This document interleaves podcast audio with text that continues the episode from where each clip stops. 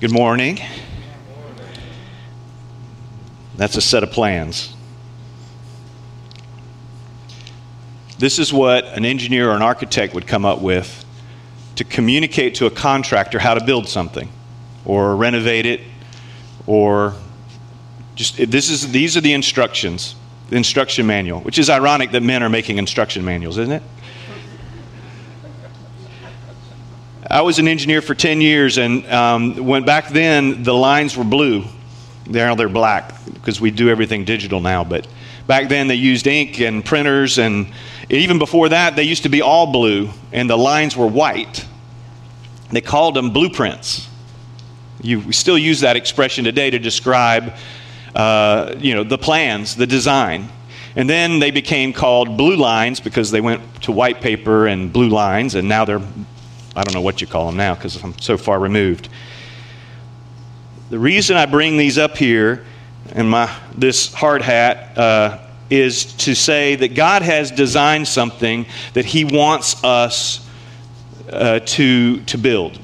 Now, when as an engineer, one of the frustrations that I would experience would be when my plans were out and the contractor had the plans and they began to build what I had designed, that they didn't always read the instructions or they didn't always do it the way I designed it. And it was a little frustrating, sometimes because they actually had a better idea, and that was not enjoyable for me to experience. But um, and then sometimes they just wouldn't do what was best, what was good, and so it wouldn't be as good as what we had hoped and what we had designed. We live in a time and an age where the world is redefining the design for the family. Now, this isn't new. This has been happening since the beginning of humanity, right? The family has been defined and designed by people, or redesigned, uh, because we think we can improve on what God actually designed. Starting with marriage, moving to parenting, and all the rest. But what I want to do today is I want to take you back to the words of Jesus. I want to take you back to the words of the Apostle Paul. And just looking at just a few, help us remember what is God's design for the family? How does God tell us we should live as family in such a way that we will thrive in chaotically evil times like today? Okay? That's my goal today. So we're going to go to Colossians 3. So you can go ahead and turn there. Um, it will also be on the screen. But, but also, if you will turn to Matthew chapter 7. Because uh, I also want to, uh, I want to start with the words of Jesus um, there.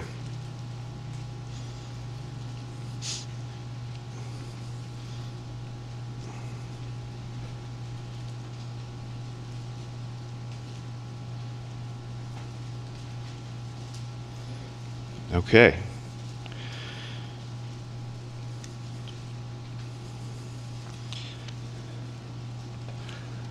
Before I start, I'd like to, to pray again, if we could. Let's pray. Lord God, these are not my words, as you know. You wrote these. And so, Lord, as I prepare to share and, and teach and enlighten. Uh, Lord, it is not my job to do anything but just shine a light on what you've already done. So, Lord, I pray for you to help me do that. I pray that your Spirit will speak to us in, such, in ways that we will understand so that we might be changed to become more who you want us to be. And we pray this in, in Jesus' name. Amen. Matthew 7.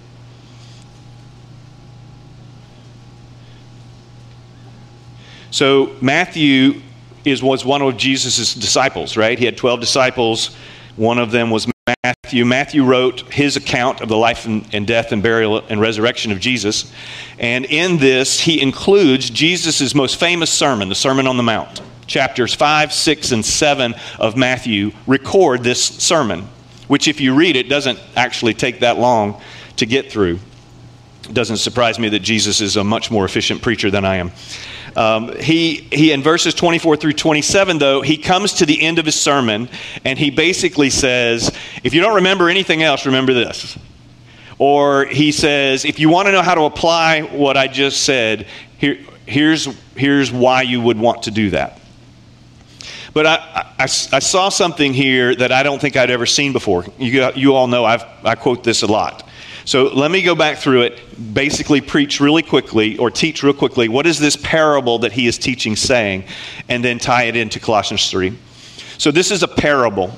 And a parable is, is, a, is a, it's a kind of a, a story of, of something he's trying to communicate, an abstract idea he's trying to communicate in a very tangible way, something that we can relate to, like a house.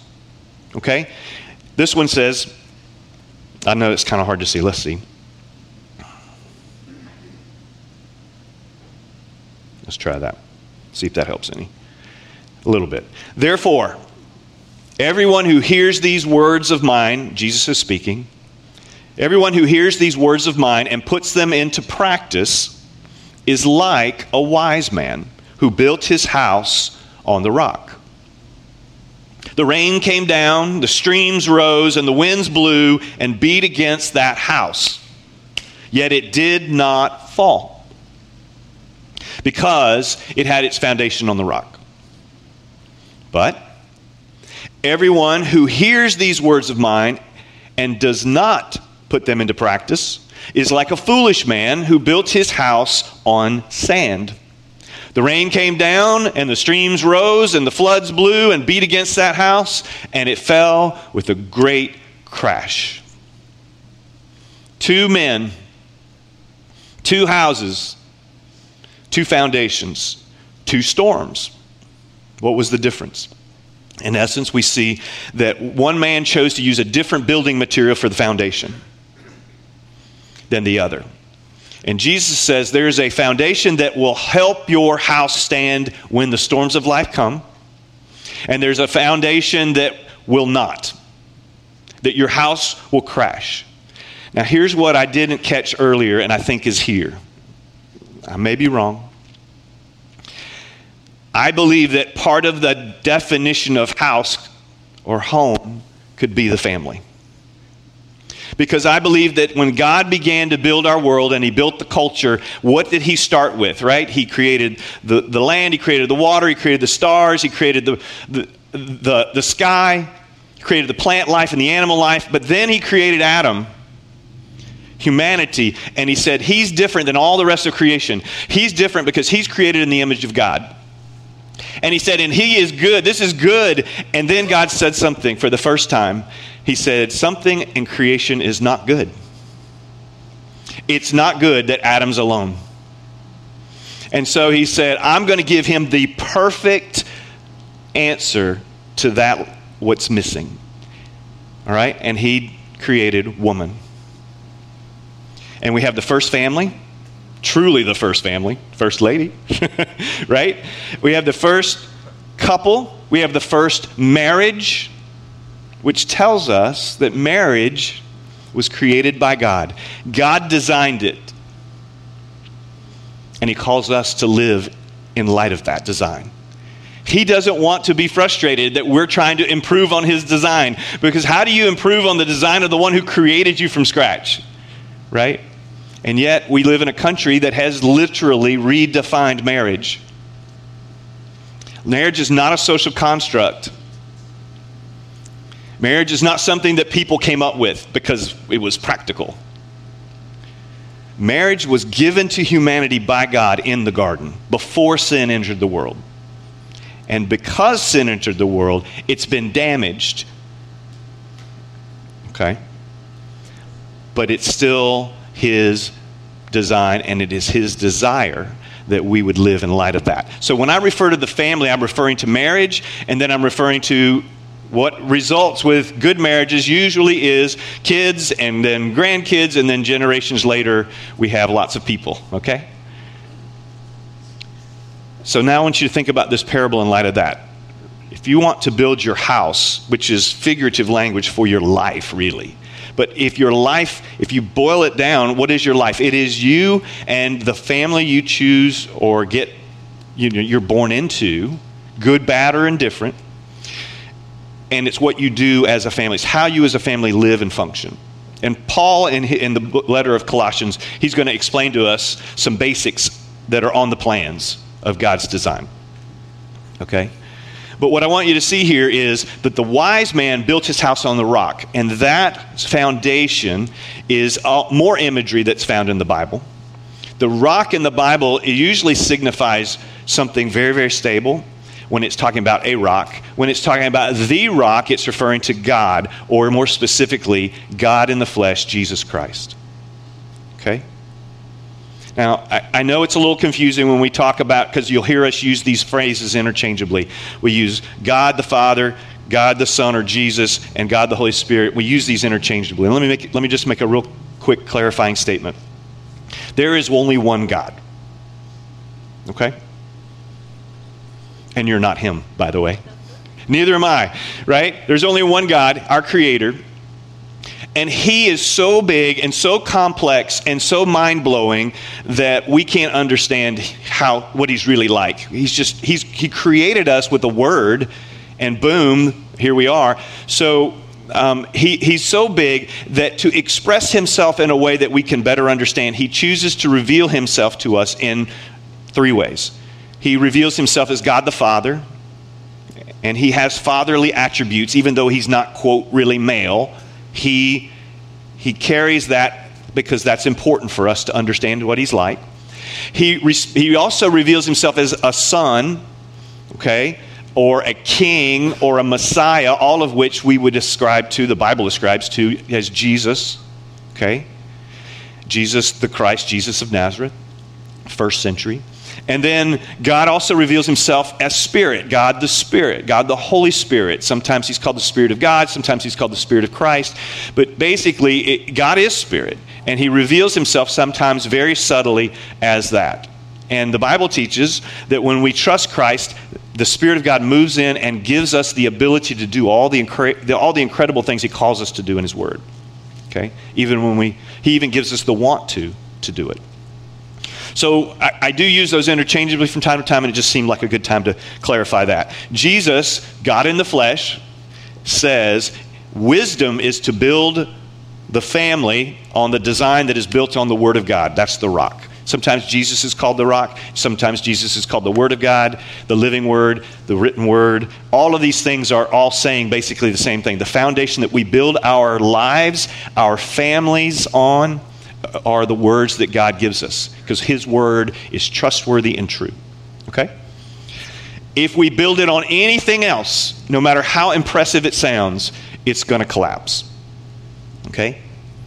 And so that, that's what we're seeing here. So now let's go to Colossians 3, and we're going to look at just a few verses here. And Paul, uh, we've already read this, some of this letter. We've preached a lot of this letter, the book of Colossians. Colossians is a letter written by the Apostle Paul, one of the followers of Jesus. Okay, um, he wrote this letter to Christians meeting in church, the church of Colossae. Colossae was a city in modern day Turkey. Colossae, the region of called Asia Minor back in the day. And, and there, they needed some real, they, that church needed some advice. And their pastor, Epaphras, traveled all the way to Rome where Paul was in prison for his faith. He was imprisoned by the Roman authorities because he was preaching Christ, and the Jewish leaders didn't like that, and so they con- kind of finagled Paul into prison. So Paul is there, but he's able to talk to this fella. So this fella comes and talks, and he says, I need your help. And Paul says, well, let me write him a letter. And so he writes the letter, which we still have today, 2,000 years later. Okay? And, and because it's been preserved and considered Scripture, we see it as God's Word. Okay? That's what we, we see the Bible as God's Word because we believe that this is what God wanted us to know about who He is and what He's about and how that should affect the rest of us. So, um, so he sends this letter and they read it to the church at Colossae, and we're still reading it today. Among all the things this book is about, the main thing this book is about, this letter, is about the supremacy of Christ. Okay? What that means is that God the Father has chosen to elevate his Son, Jesus, as supreme. He created the, universe through his Son, Jesus. He, he, he reveals himself over and over through the life, death, burial, and resurrection of Jesus Christ, which is why the New Testament is so important. Many Jews did not recognize Jesus to be the Messiah he claimed to be. Okay? But he, he um, in his life, death, and resurrection, he fulfilled so many prophecies, it's really hard to argue that if you look at it objectively. But they, they're still waiting for their Messiah. We believe he's come, and many Jews believe he's came and became followers of Christ, which is what a completed Jew looks like. So here's Paul saying, what is the design that God has had? Whether you look at the Jewish scriptures, whether you look at the Christian scriptures, it doesn't matter. When you look at what God has said about the family, they all line up because God doesn't change. So that makes sense that they would be consistent. So, what did God say? How did He define the family? So, He did it in two letters in particular this letter, Colossians, and another letter called the letter to the Ephesians. And we're going to refer to Ephesians 5 and 6 briefly, so you might, it's just three pages back. Okay? because he expands it a little bit there. But let me just go through these verses. Let me just read these four verses and then I'll unpack them and we'll be done. Wives, submit, to your, submit yourselves to your husbands as is fitting in the Lord. Husbands, love your wives and do not be harsh with them. Children, obey your parents in everything, for this pleases the Lord. Fathers, do not embitter your children, or they will be discouraged.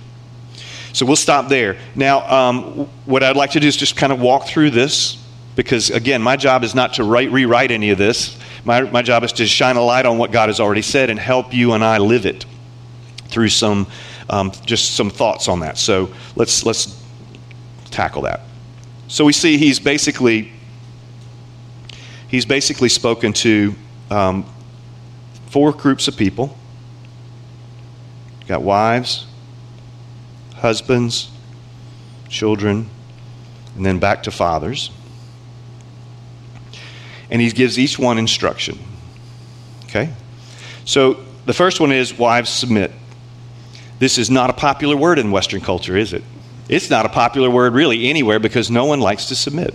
What does it mean? I'll tell you what it doesn't mean. It doesn't mean obey. There's a distinction here. There's a different word used for children obey. He didn't say, Wives, obey your husbands. He said, Wives, submit yourselves. The word submit implies voluntary, uh, a voluntary action, an action that you want to do. Now, I'll admit there have been times when I've needed to submit to an authority and I have been reluctant to do so. Maybe I did it because I didn't want to reap the consequences. For example, whenever a cop pulls me over, I submit and pull over when the blue lights go in my rearview mirror because I do not want to resist the authority that has been placed over me. Is that officer any more valuable than me? Is he or she any more important than I? No, we are both created in the image of God and we're both very important to God. He treasures us both. But that officer has been given authority over me. And therefore, it is my proper role as a good citizen to sit, submit to that officer to maintain order in what God is doing in our, in our culture. So, submit has that idea. Now, if you want to turn back to Ephesians, um, just a couple pages, let me share what Paul wrote in his other letter about this because he, he expands on it just a little bit. He tells us why. Here's what he says, and I'm going to read in verse 21 through 24. Paul writes, again, he's writing to Christians, submit to one another out of reverence for Christ. We'll come back to that. Wives, submit yourselves to your own husbands as you do to the Lord. So that tells you, tells her how to submit.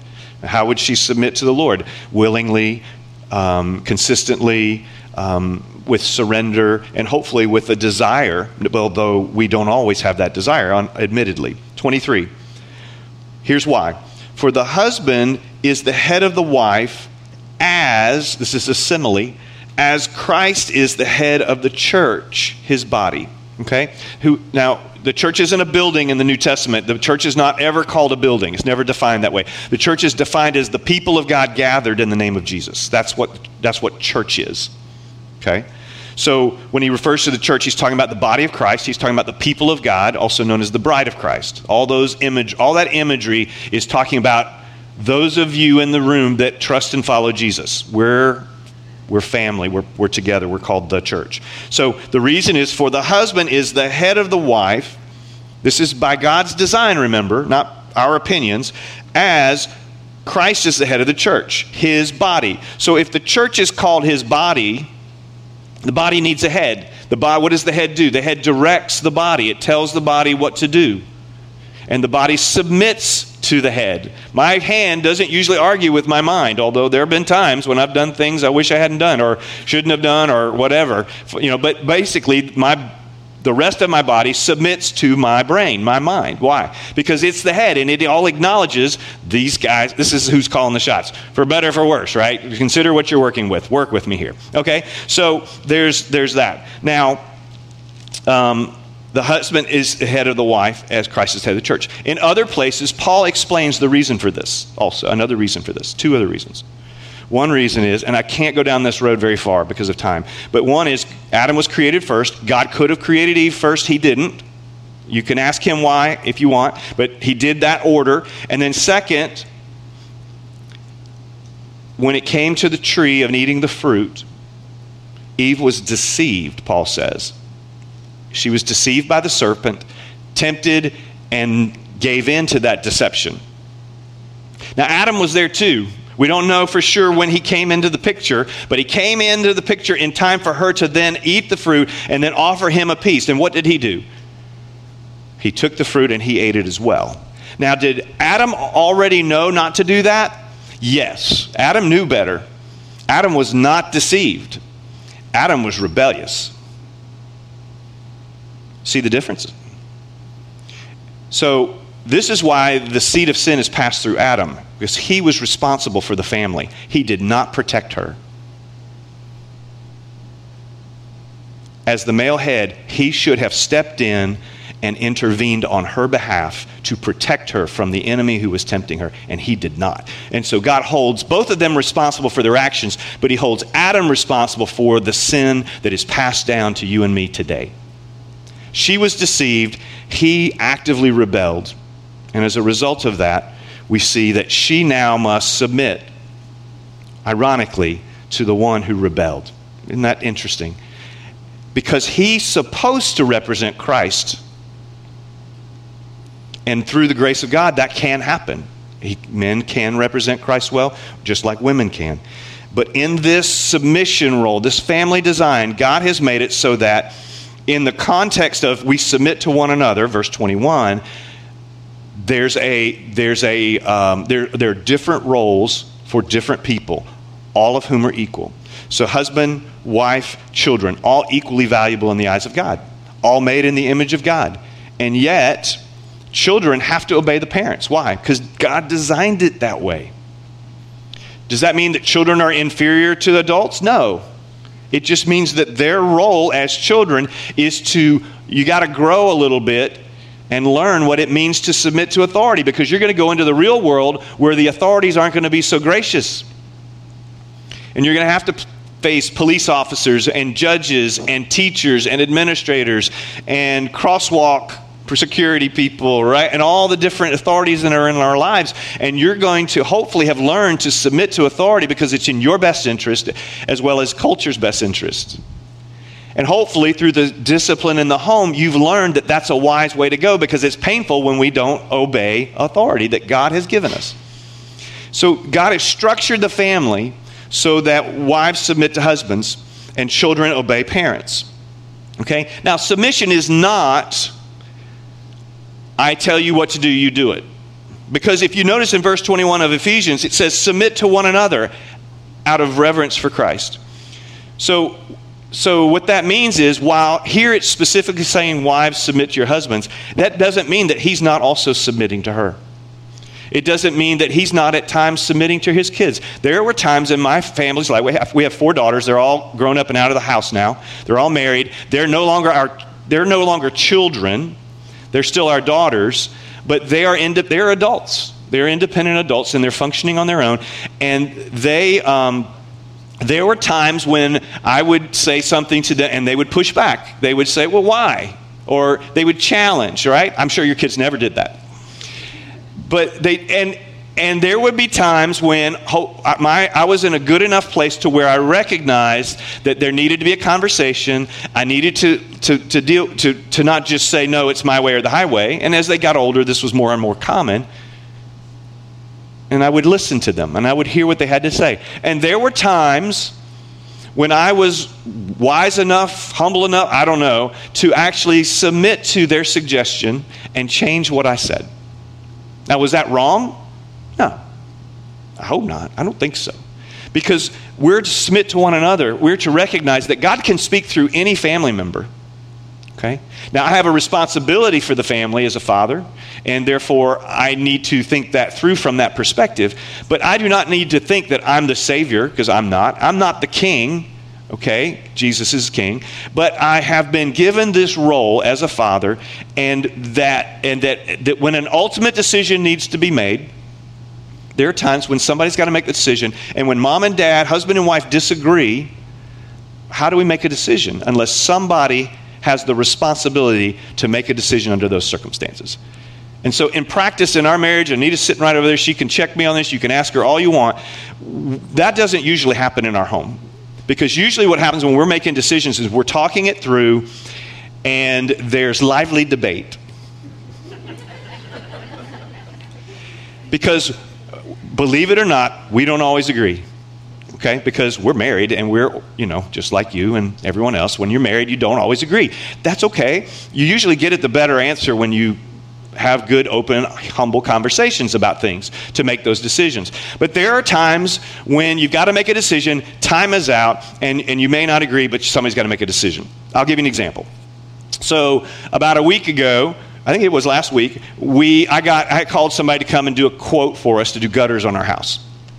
They came out, and she wasn't home, so she wasn't able to be a part of the first three fourths of the conversation. So this guy was good; he could sell, all right. And he had me pretty sold on these gutters for lots of lots and lots of money, and and so I was I was about ready to to. But she came and she, I said, hey, why don't you come and sit in on the rest of this? Because he had really asked for the husband and wife to come and be a part, and so she came and she sat in on the last part of that, and you know how those salesmen are, right? It's like, and if you act today, I'm going to give you this extra bit off, right? And then he even played the pastor card. Oh, and because you're a pastor, we're going to knock this, you know, right? And so she's listening to all this. She's watching, and she knows what I'm thinking. She already knows where I am. I don't have to say a word. And so we're not going to make a decision on the fly. I know that. We don't do that. We were like, we're going to talk about it. Well, I need to, you know, tonight is the deadline. And we're like, okay. So we're driving to go get something to eat. We, it's just one of those days where you just got to, and, and we're on our way, and we're having the conversation, and I could tell she is not for this at all. Okay? And so I challenge, push a little bit. Um, I've learned enough to recognize when I don't even need to push hard because she knows, uh, she's so wise. And so, in, in a few minutes, right? It was pretty quick. Uh, we made the decision no, we're not doing this. And I was like, okay, what's for dinner? Just like that, I was good. Now, I submitted to her in that way because I believed that was the right decision because I believe God speaks to her just like He speaks through anyone in our family. Okay? Submission is a beautiful thing when it's done well. And it's a horrible thing when it's done the way it has been done to extremes in our world over the centuries. Okay? So, here's, here's what I would say to you, because I think it's really common for people to struggle with this word. And this is why I'm spending so much time on it submit, because it is such a nasty word in culture because of the abuses. We got to remember who's designing the family. If you believe that God is good, and you believe that God is great, that means He's able, then why would He give us words that would lead to anything other than what we would think would be awesome for our families, right? He's not going to lead us down a direction and a pathway that is hurtful for one or the other in a family. He's going to only design what's best. Because why? He designed us from scratch, He created us in His image. And so he gives us the theological explanation in Ephesians for the husband is the head of the wife, as the Christ is the head of the church, to say, I've designed this family thing to do more than just make babies. Did you realize that's not the main reason he did it? That that's not the main purpose of marriage? The main purpose of marriage, and by extension the family, is to show us what the relationship should be like, when done well, between Christ and his people. Okay, the imagery the Bible uses is Christ is uh, the groom, and the church collectively, we people, are the bride. And while that's kind of weird for us guys, you just need to think, realize he's using an analogy to try to communicate something that's really, really big. Okay, so he's using this imagery and he's saying, Christ is the head of the body, we are the body. Christ is the groom, we are the bride. Therefore, just as the bride submits to Christ, who is their creator, by the way, the, the wife submits to the husband to do what? Because she's not as good at being, no. Because she's not able, no. Has nothing to do with her abilities. Okay? I, think we could look at a lot of families and go, if we were going on abilities, she would be the head, right? I mean, it was just not based on that. It's based on God's trying to communicate something to our people, to our children, to our culture. And that is, I have a hierarchy because there's a better path. Okay? And it is when you follow Christ He's only going to lead you in the right, holy, good direction. Okay? And when a husband is yielded to Christ and loves his family as Christ loved the church, when that happens, then you're going to feel like you're being led by Christ. It's going to look like that. And this leads us right into the next one. In Colossians 3:19 it says husbands love your wives. Okay? And do not be harsh with them. Okay, let me comment on harsh and then I'm going to drill down on love. Do not be harsh with them. Okay, so one of the roles of, I don't, well, I don't care. I don't care. Okay, so one of the roles of, of the husband is to protect the family. Okay? And for most of history, he does that because he's bigger, stronger, faster, whatever. Okay, call me a chauvinist or whatever, but that's physically generally what's the, that is generally the case. And so his job was, you know, keep animal out cave, you know, whatever whatever the situation was, um, you know, protect the family from intruders or danger in, in whatever way is needed.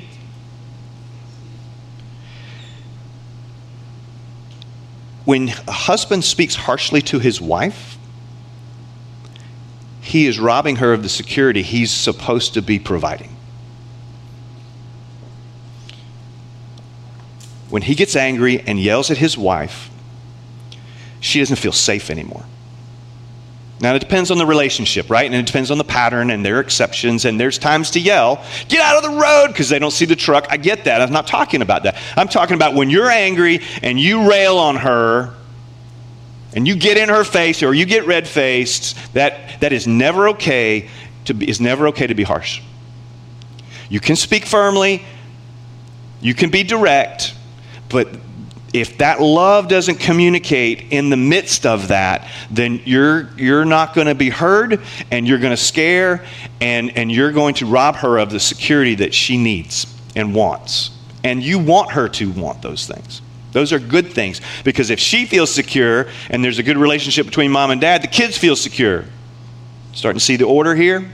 Okay, now let's go to Ephesians and let's see how it's expanded. Paul expands this here in Ephesians.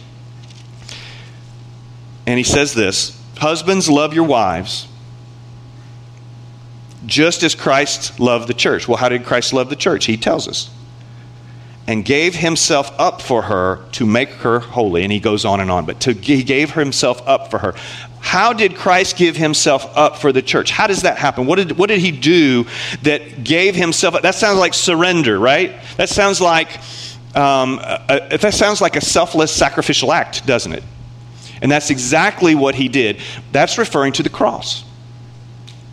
Where Jesus went, though he had never sinned, he had never broken a law, and yet he was he went through mock trials and they they called him guilty and they tortured him and then they nailed him to a Roman cross and crucified him.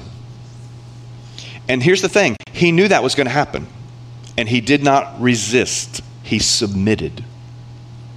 Now, he knew it because his father, God the Father, sent God the Son to do this. For us. And Jesus submitted to his Father to be a blessing to us. He submitted out of love to his Father, but we're the benefactors. We're the ones who get the reward, the benefit. And that is how a husband is to love his wife. Husbands, men, future husbands, our actions and our words should be such that the pattern of them communicates to our wives a sacrificial love for them, a selfless love for them. It just that's the standard. That's what God calls us to. And no, it's not fair and it's impossible apart from him. But he doesn't send us to do it alone. He makes a way for us to do this with him. Okay? He's not expecting us to do it on our own. We cannot do this any more than a wife can consistently submit to her husband without Christ. We need Christ to do this. But isn't that part of the design? Absolutely.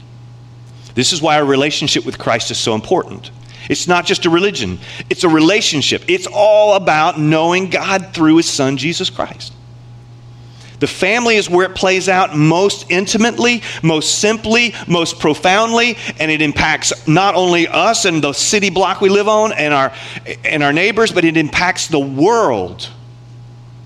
It is why we have a war going on because somebody didn't grow up in a family that taught this. And so they're behaving accordingly. Right? Doesn't that make sense? So the last couple are very straightforward. Children, obey your parents. Children are dependents. Okay? So I would go as far as to, so children are grade schoolers and below, teenagers. And I would go, in our culture, man, they, it's like they want to be kids longer and longer and longer. Okay, well, then this goes longer and longer and longer. If you are a dependent you're still acting like a child. If you're not adulting and on your own and paying your bills and living on your own, you're still a child. You know, children became men at 13 in the Jewish culture back in that day. I'm just saying, the bar was a little different there. Obey your parents in everything.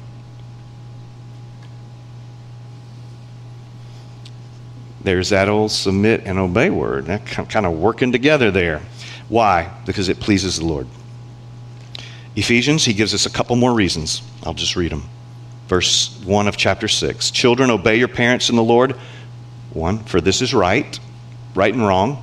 It's just right to obey your parents. Number two, honor your father. Now he's quoting the, uh, the uh, Ten Commandments. Honor your father and mother, which is the first commandment with a promise, so that it may go well with you and that you may enjoy long life on the earth.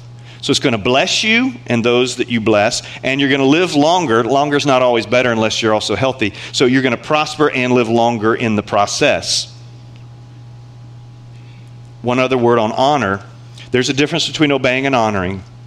We never stop honoring our parents. Okay? Children can quit obeying when they quit being children, but you never stop honoring your parents. And the way you honor your parents is how you speak to them, it's how you treat them, it's how you spend time with them, it's how you take care of them when they age and become the other side of the cycle. All of those things. Okay? And no, that's not easy. And then the last one, he comes back to dads. Now, you can. Tr- these responsibilities are true for moms and dads, but he says fathers. And I think it's because this headship theme is running throughout. And I think these are in order. I think they're in order of priority marriage, then parenting, uh, and then children being under the parents. And then he comes back to fathers one more time to just really remind dads you have to be careful about how you speak to your kids and how you treat your kids. Your attitude towards them shapes them not that moms don't. Moms, obviously, that nurture is so needed because dads just aren't good at it. And there's a whole list of things we're not good at. But he says, do not embitter your children, or they will become discouraged. He says the same thing in Ephesians in another way. So here's what we what do we do with our kids? We disciple our kids. That means teach teach with purpose, teach with God in mind. We discipline our children. If you don't love your kids, don't discipline them. Just be their friend, just hang out. We discipline them, we disciple them, we discipline them, but we do not discourage them. How do you discourage them? You crush their spirit. You dominate them. You bully them. You speak only negative to them. You don't build them up, you tear them down. This is part of why we have so many hurt, hurting kids in our culture today, because dads have not done a great job. I love seeing dads do great jobs with their kids, and I see it all over the people in this room. I see it all over the place. I do, and I'm grateful because it impacts not only your kids but your grandkids and, and, the, and the cities in which they live. So let's go back to finish this up. The wise man built his house on the rock the design of the family, building it on God's word, which is way more than what we just touched on, but this is kind of the essence of what he's saying, nuts and bolts, will lead to no matter what storms come your way in life, you will stand.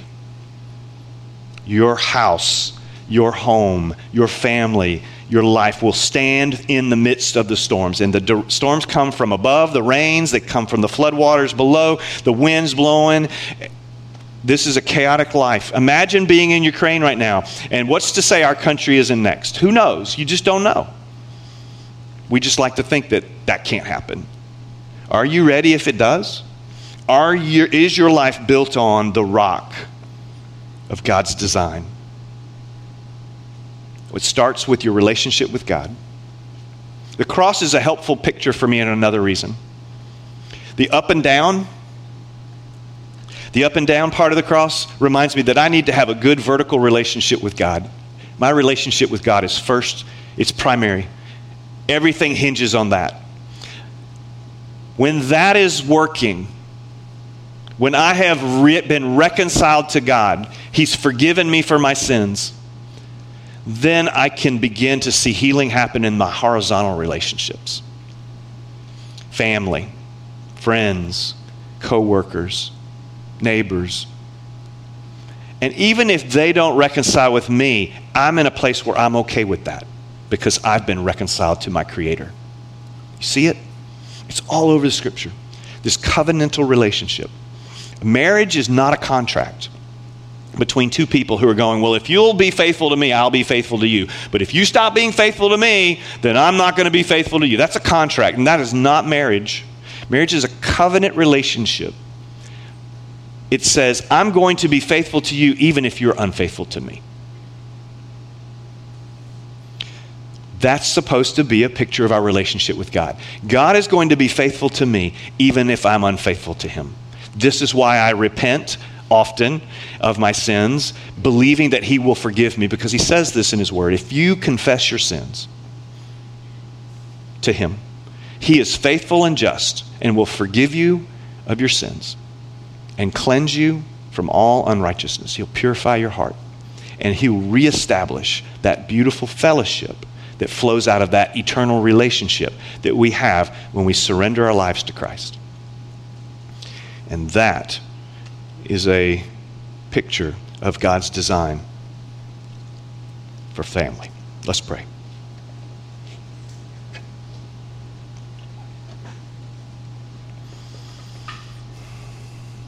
Lord God, it is, it is humbling to stand here and to speak as if I've got this figured out. It is humbling to stand here before these folks, many of whom are doing what I just preached and doing it way better than me. And yet, Lord, I know that we all could probably use some help in this one. Whether we are, or whether we've started a family yet or not, we know that to do to be these kind of people, to, to, to be this kind of a family, it requires supernatural help from our Creator, from you. And so, right now, Lord, we each are asking from you for something and it's going to vary all over the room. But Lord, on behalf of all of us, I just want to ask for your mercy, for your forgiveness, for where we have failed in being parents or kids or grandparents or whatever part of the family our role was, brother, sister, we've, we've not been great at this. And we just come to you and we confess that right now. We admit that. But more than just confessing it, Lord, we want to repent of it, which means we want to not just agree with you that it's wrong, but we want to make, uh, we want to turn around and go the other way. We want to walk in your ways. We want to walk by your design. We want to love and respect each other as Christ calls us to. And we admit we can't do this without you. And so, Lord, right now we ask you, Lord, to forgive us, to cleanse us, and to fill us with your Spirit that we may walk in the power and the Spirit of Jesus Christ and be the person you created us to be by grace through faith. We don't deserve it, but Jesus died on the cross so that we could receive this gift. We ask for this gift right now in Jesus' name. Amen.